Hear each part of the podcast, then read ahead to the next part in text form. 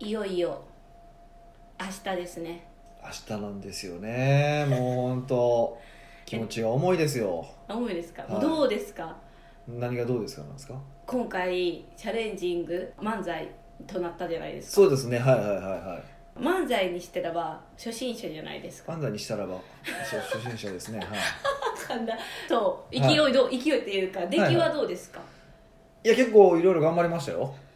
えうえんまあ明日ちょうどこうなんかみんなにねこう動画をお見せするんであれですけど結構頑張りました。はえ受けると思ってますか？いどうなんですか？いや美香さん見たじゃないですか。えそれ言っちゃうんですか？いやまあ見たじゃないです。かどど う。どうやったのかなと思って。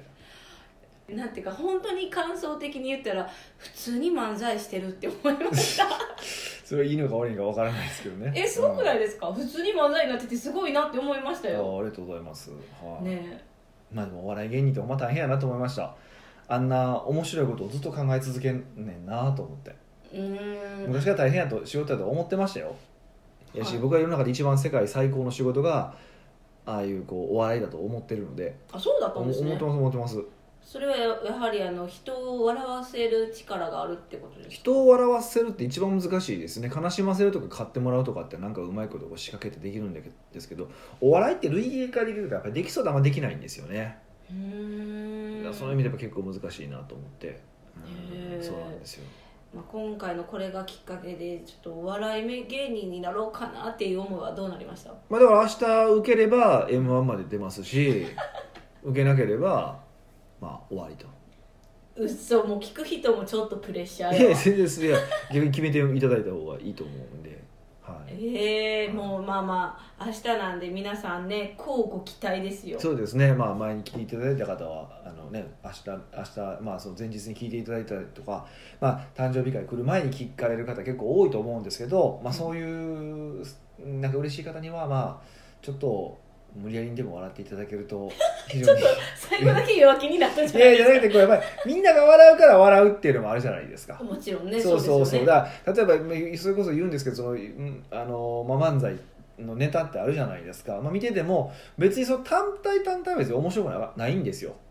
で一個だけ言ったとしても。でもこう組み合わせるからめっちゃ面白いっていうもんだから流れであるから面白いっていうのもあるから、うん。まあ、受け始めたらダーってこうドミノ式に受けるので、うんうんうん。うんまあ、それはちょっとねやってもらえると嬉しいなと思いますけど皆ね。さんめっちゃ優しいからそこはもう大丈夫だと思います。そうですね。でもまあそれ以上にもうほんまにもうピリピリ気使ったんが体調管理ですよね。体調管理。うん。しかもね最近めっちゃ寒くないですか？あったかかったのに日本。そうなんですよね。なんか雪降ってきたりとかうん。だったりとかしたし、そうなんですよなんか去年とかも結構なんかややこしい時期にインフルエンザになってギリギリでねなんか結構大事な仕事があってその大事な仕事のギリギリにインフルエンザになってでも間に合うんか間に合わへんかみたいなギリギリのとこだったんですよね、うん。でまあ1日遅かったら間に合わないみたいな時もあったんですけどあの時は間に合ってよかったんですけど今回とかもうめっちゃ怖いなと思うんですよ。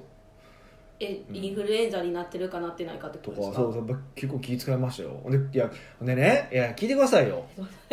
いやこの間、あのーまあ、何人かでこうご飯をしたんです。はい。でそれでご飯をした翌日なんですけど翌日に家族がインフルエンザになったと。そいつが連絡がそいつが連絡があったというかたまたまそれをこう、まあ、別経由で聞いたんですよ、うん。ええー、と思って。でそいつに連絡したんですけど。ほらもう前日から熱僕が僕と会った日のそのののから熱はあったんですよ。でもインフルエンザで確定してなかったんですよね。そうで翌朝インフルエンザって分かったわけですよ。で僕はそいつから聞いたわけじゃなくてまだ別の人から聞いたんですよ、うんそう。でいやいやいやいやいやそれは普通先言えよみたい ええっと食事行った人がなったわけではない。なないけどいや家族が「いやちょっと最近ちょっとなな熱出てるんです」とか「インフルエンザっぽくて」とかなんか言ってほしくないですか？俺大事な仕事あんねんでと思いましたしいやであれそういうそう昔ねあのお母さんの話聞いたん。あお母さんそういうなんか子供いてるお母さんと話をしたんですよ。でその時にちっちゃい子供がいてたらそう他の子供そう別の家で子供風邪ひいたりとかしたりとかしてで会うとかやめた。お茶例えばお茶行きましょうってなってたけどこっちがインフルエンザやから俺は自分の子供を移る可能性もあるじゃないですか。間接的に、やめてほしいとかっていう。言ってたからほんまその気持ちがよくわかりますよね。だからもし家族がインフルエンザとか病気になったら先方さんにと先方が大事な仕事抱えてるとか先方にお子さんがいらっしゃるようであればそれを先にちょっと聞くっていうのは大事ですよ本当うんまあそうです。えじゃあ例えばヒデさんがそうやったとしたら自分がインフルインフルっぽいじゃない？風邪っぽいってことですか？この時期。うん。風邪っぽいなって思ったらうん。言うんですか、いや言いますよねえそうでも例えばねそのうん。じゃあ食事明日行きます。うん。でその前日にヒデさんあちょっと自分体調おかしいかもって思うじゃないですか、うん。でもその時って別に風邪っぽいかなぐらいじゃないですか、うんうんの時に翌日はそもそも食事に一緒に行くんですか？うーんその場合によるようなだからその近くにすごい大事な仕事とかなんかあるとか家族が小さいとか、まあ、その状況を聞いていやあかんなと思ったら僕もう自分からもうやめますっていう。あのどっちにしますかって言ったら向こういいですよって言うに決まってるじゃないですか。そうですね。てか判断できないでもですもんね。聞かれたとて。ですしいやまあ多分いやもうまあまあインフルエンザなんですって言ったとしてもまあまあ自分ちゃうしええんちゃうみたいな感じで多分言うと思うんですよ。嫌やなと思いながらもあなたがインフルエンザじゃないからいいですよって言っちゃうと思うんですよ。そういうのはねちょっとねうん。と思うんであのそれぐらいの気遣いはちょっとしてほしいなっていうのは思った感じ。ありましたよね。はあ。ちょっとそれ説教せなあかんなと思ったんですよ。その本人にねまたブルブルブル。ブ ルいやいやまあ若い子やし別に子供がいてるとかでじゃないからそういうのに気づき気づけないのは分かるけど、まあ、今回のねきっかけにいやそういうことも気遣いなんやでっていうのはちょっと教えてあげた方がいいなと思ったんですよ。はい。でもし今回気づ、ね、聞かれてる方もなんかそういうこと。多分あんまりなかなか気づかないと思うんですよ。特に男は。うん。僕もたまたまそういうお母さん小さいお子さんがいるお母さんがそういう話を聞いたからそりゃそうやなと思ったんですけど自分がその判断ができるかってなかなかできないと思うんで。うん。いや本当気をつけた方がいいなと思います。だからもう本当相手の自分の家族が病気になった時は相手の状況をちゃんと確認するっていうのは本当に大事ですよっていうのは繰り返し言いたいことですね。これはもうレディーファースト協会の久しぶりに出てきた。久しぶりに出てきた。重重要な項目としてね。うん。ホスピタリゾーとしては。じゃああの今のこの気遣いはちょっとツイッターに書いた方がいいんじゃないですか、まあ書こうとは思ってますけど。し多分もうこれをあのやってる頃に書いてるかもしれませんけど。あもう、うん。もう書いてるかもしれないですね、うんうんうんうんそうですね。じゃあ皆さんもまあこの時期ねまだちょっと寒い時期続くからそうですね。気をつけていただけるといいかなというふうに思いますよ本当。はい。北岡秀樹の奥越えポッドキャスト。奥越えポッドキャストは仕事だけじゃない人生を味わい尽くしたい社長を応援します。改めまして北岡です。ミカです。はい今週のご質問は？はい、うん。今回はうん。ニックネーム、察してほしい男さんからのご質問です。なるほど。北岡さん美香さんこんにちは。こんにちは。いつもお世話になっております。え。早速ですがうん。質問です、なるほど今回お聞きしたいのが価値観の転換についてです。おこれを英語で言うと？え英語で言うと？パラダイムシフトですね。え？言言えたもん言えてないね。はい、はい。ビジネスをしていると価値観が変わる瞬間とか出来事があるかと思います、うん。北岡さんは今までご自身のビジネスでこの価値観の転換があったから業績が伸びたという経験はありますでしょうか？うん転換前はどんな価値観で転換後はどんな価値観に変わったから業績が伸びたのかもしあればお聞きしたいです。なるほど。ちなみに僕は売上より利益が大事という価値観を受け入れられた時にスタッフを減らす店舗を減らす単価を上げるをすることで業績が伸びました。うん。よろしくお願いします。そうですよね、まあ、この方は僕個人的にすごい知ってる方なんですけど店舗がをバーッと4店舗ぐらいまでしたのに1店舗に減らしたんですよね。え4店舗持ってったのに1店舗1に店舗減らす。減らしたんですよ。で1店舗減らした瞬間に働く時間は減るわ。利益は増えるわ。めちゃくちゃ儲かるようになったみたいな、ちょっとネタみたいな人なんですけど。へえ、うん。どうやって4店舗から1店舗にしてかつなんていうんですか売り上げも上げた？いや店舗が増えるってあ店舗が増えるから売り上げが増えるじゃないですかそうですよ。売り上げが増えるんですけど思ったより利益が伸びてなかったってことですね。要は利益が残る構造になってなかったってことですよね。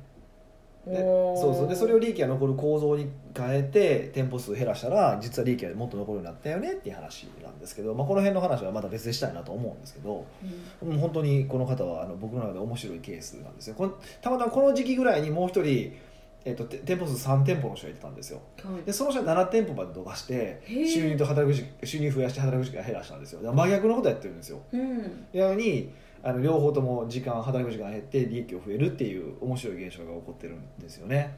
店舗を増やしてもそうなったし店舗を減らしてもそうなったってことですか？そうそうそうそう、ええ。まあまあそれぞれあのいろいろあ要因があるんですけどねここれはねなんか対比してどっかで話できたら面白いなとは思ってるんで今後まず通話していこうと思う思うんですけど。もう今リスナーからの気持ちはもうそこ喋ってよっていうそれそれ感じですよ。は言われへん言われへん。今質問と超超高額講座で 超コカ・コザで聞きに来てと。聞きに来てって感じですよね、はい。うん。価値観の転換ね。あのほとんどの場合あの価値観の転換って徐々に起こるもんなんですよね徐々に。こうある時パーンってこうなんか価値観変わる例えば何か死にかけた経験をして生き返ってきたとかね。だったらすぐ価値観って変わるじゃないですか。そうです目に見えて変わるじゃないですか。でもそんなに目に見えて価値観が変わる時ってあんまりなくないですか？え。でもなんか昔と比べたらあれ変わってたなみたいなことの方が多いんですよね。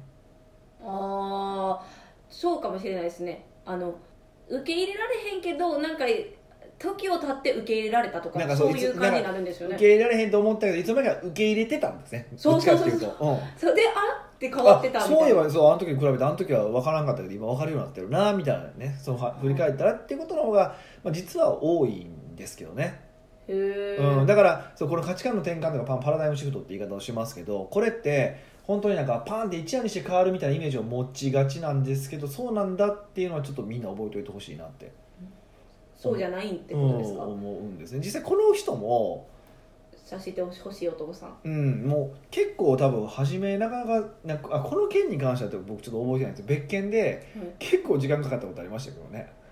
えどえどういうのなんいやなんか他のビジネスをしようとしたんですよ。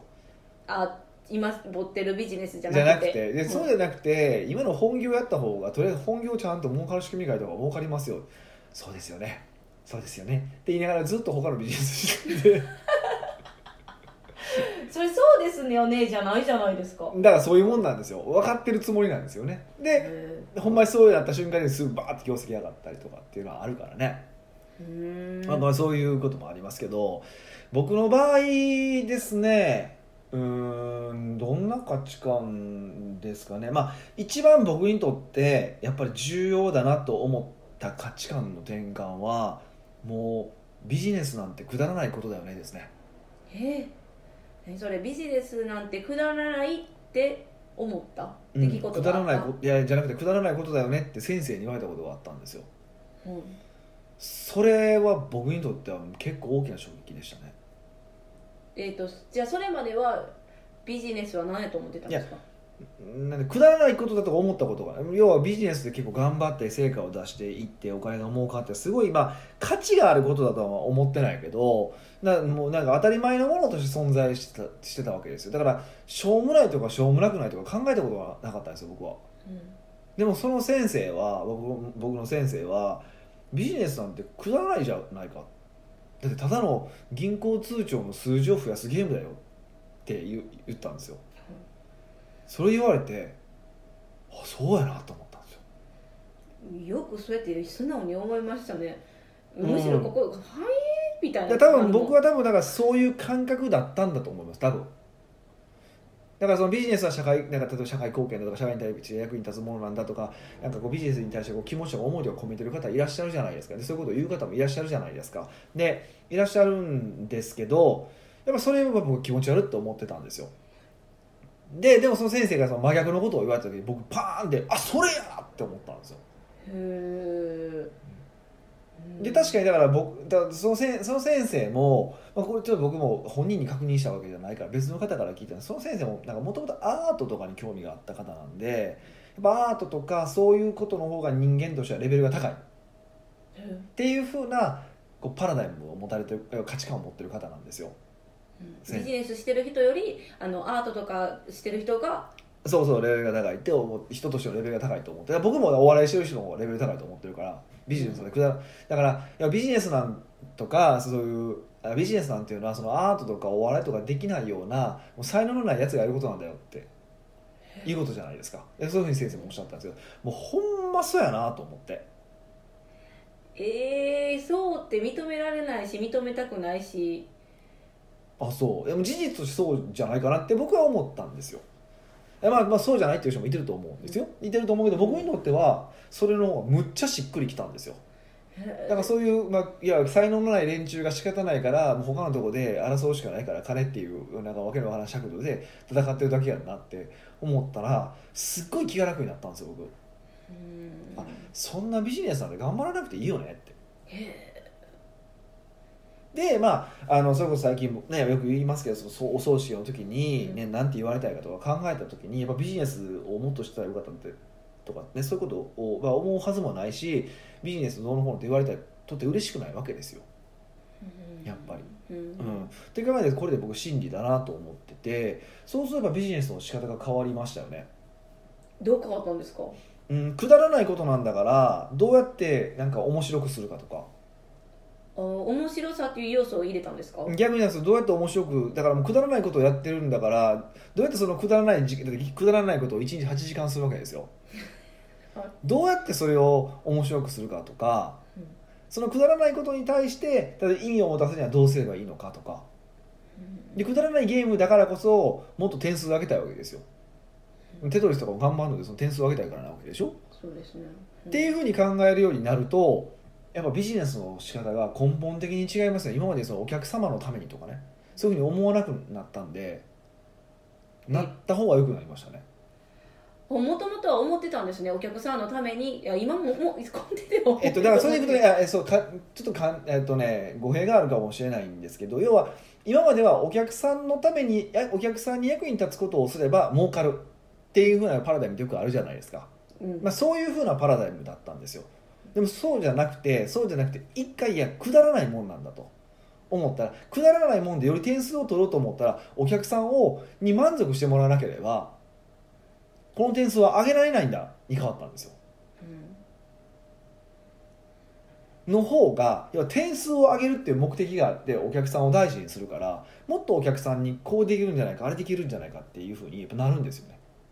うん要は点数が見えてるからこういうこれが点数だなって例えばその売上とか利益点数じゃないですかそれでいくと、はいその点数を見ながらお客さんの反応を見てやるからなんていうかなただただお客さんが笑顔になればいいやみたいな自己満足じゃなくてちゃんとこの点数に反映されるかどうかチェックしながらずっとお客さんに対していろんなことをアプローチをかけていくからうん。業績が上がるんですよ。へでその業績が上がってるところは本当はお客さんの満足度そっちが上がってるんですよ。えはいおえもうゴールがあの最初はお客さんのためにが漠然としたゴールやったけど。そうそれが結果として儲かるみたいなことを言う方がいらっしゃるじゃないですか。はい。そういう多分発想に近しかったんですよ。そうと僕は思ってなかったけど、まあうん、それに近しい発想だったんですよ。うん。でもどちらかというとそうじゃなくて点数を増やすゲームだって思ってその点数を増やすゲームのあの手段としてお客さんを大事にするってなったら点数を上げるためにお客さんを大事にするから。えもうめっちゃこの話が聞い。てクズみたいな話ですけど。クズなんかな？んかまあ要はある意味自分のためにやってるじゃないですか。はい。でも結果としてその方がお客さんにも満足してもらえるしお客さんにとってより良いサービスが提供できるようになりました。じゃあウィンウィンみたいな感じで自分も満足するしお客さんも満足してハッピーってなるハッピーハッピー。でもその動いやこれ日本人的に言うとですよ。日本人的に言うと要は動機は不純じゃないですか。動機は不純。点数を上げるためだから。不純やからそれ良くないっていう人も言ってますよねで僕は動機よりもその何を何をそのお客さんに提供したかとか、ね、何をもた社会にもたらしたかの方が大事だと思ってるから僕はいいと思ってるんですけどやっぱ動機の方が大事だっていう派閥の人の方が多分日本人は多いからそういう人にとっては受け入れにくい考え方ですよね。うん。多分これが一番僕大きかったんじゃないかなと思いますね。うんでも結果どっちもお客さんが満足してるじゃないですか。さあのもしお客さんがの満足をするためになビジネスしてるでも、まあう、点数を稼ぐためにビジネスをしてるも結果的にはお客さんは満足してるじゃないですか。そうだだどっちがお客さんがより満足しやすいかってことですよね、うーん。その他になんか違う価値観の転換ってあったんですか？うん。それは今あの察してほしい男さんと同じですごい目に見えたボーンっていう印象的なことじゃないですか。そうですね。でも普段私たちが感じられるものってそうそうそんなビッグイベントみたいなのないじゃないですか。うんないですね。でどうやってこう転換されていくんですか？でもほとんどの場合はだからそうやって学んでいってそれを受け入れた瞬間にあ受け入れてあ変わったなって感じるぐらいですよ。さっきも言って一番初めに言ったけど、うーん。そんなそのある瞬間にポンって変わるわけじゃないんで、僕もだからその先生にそれ言われた時もその時はあそうやんなと思った程度でしたよ。で後でいやちゃうよな。いやそういうことじゃないよな。深いなこの話。みたいな感じでしたけどね。だんだん考えるようになって。そうそうそうそうそうそう引っかかる感じですよね。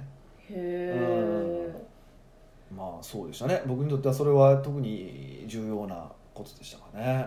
うん。じゃあ価値観ってやっぱり変わろうとして変われるものでもない、まあ価値観変えようと思って変わることはなかなかないですからね。やっぱ環境が一番重要ですよね。環境？うん、だからヤンキーの友達みんなヤンキーじゃないですかタバコ吸うメンバーでみんなタバコ吸うじゃないですか。タバコ吸わなくて健康に気遣ってるメンバーでみんな健康に気遣ってるじゃないですか。うん。つまりどのどのコミュニティに所属してるかによって価値観って変わるわけですよ。